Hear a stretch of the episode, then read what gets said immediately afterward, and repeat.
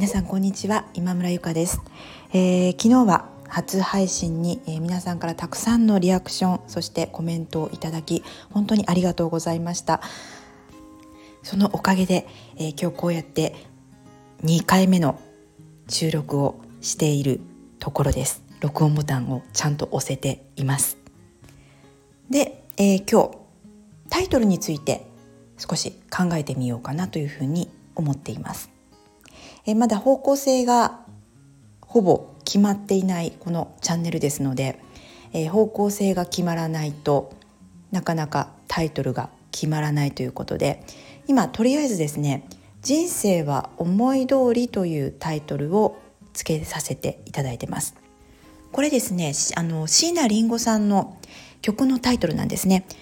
人生は思い通りという曲があるんですけれども、えー、まあ、人生が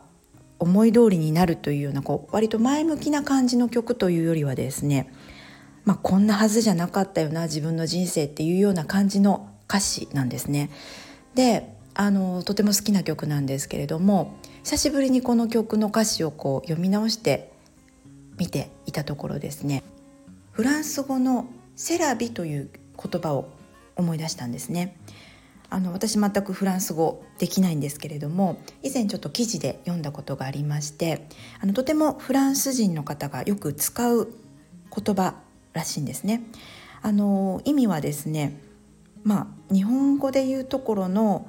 もうしょうがないよねっていうような感じの意味の言葉らしいんです。まあ、ただちょっとニュアンスが違っていてしょうがないんだったらもうそこにこううだうだ言っても仕方ないよねもう見切りつけて次に行こうよ前に進もうぜっていうような感じのこうポジティブなニュアンスがそこにはこう含まれているということなんです。でまあ話ちょっと戻しますけれどもこのなんか「セラビ」というこの言葉のニュアンスが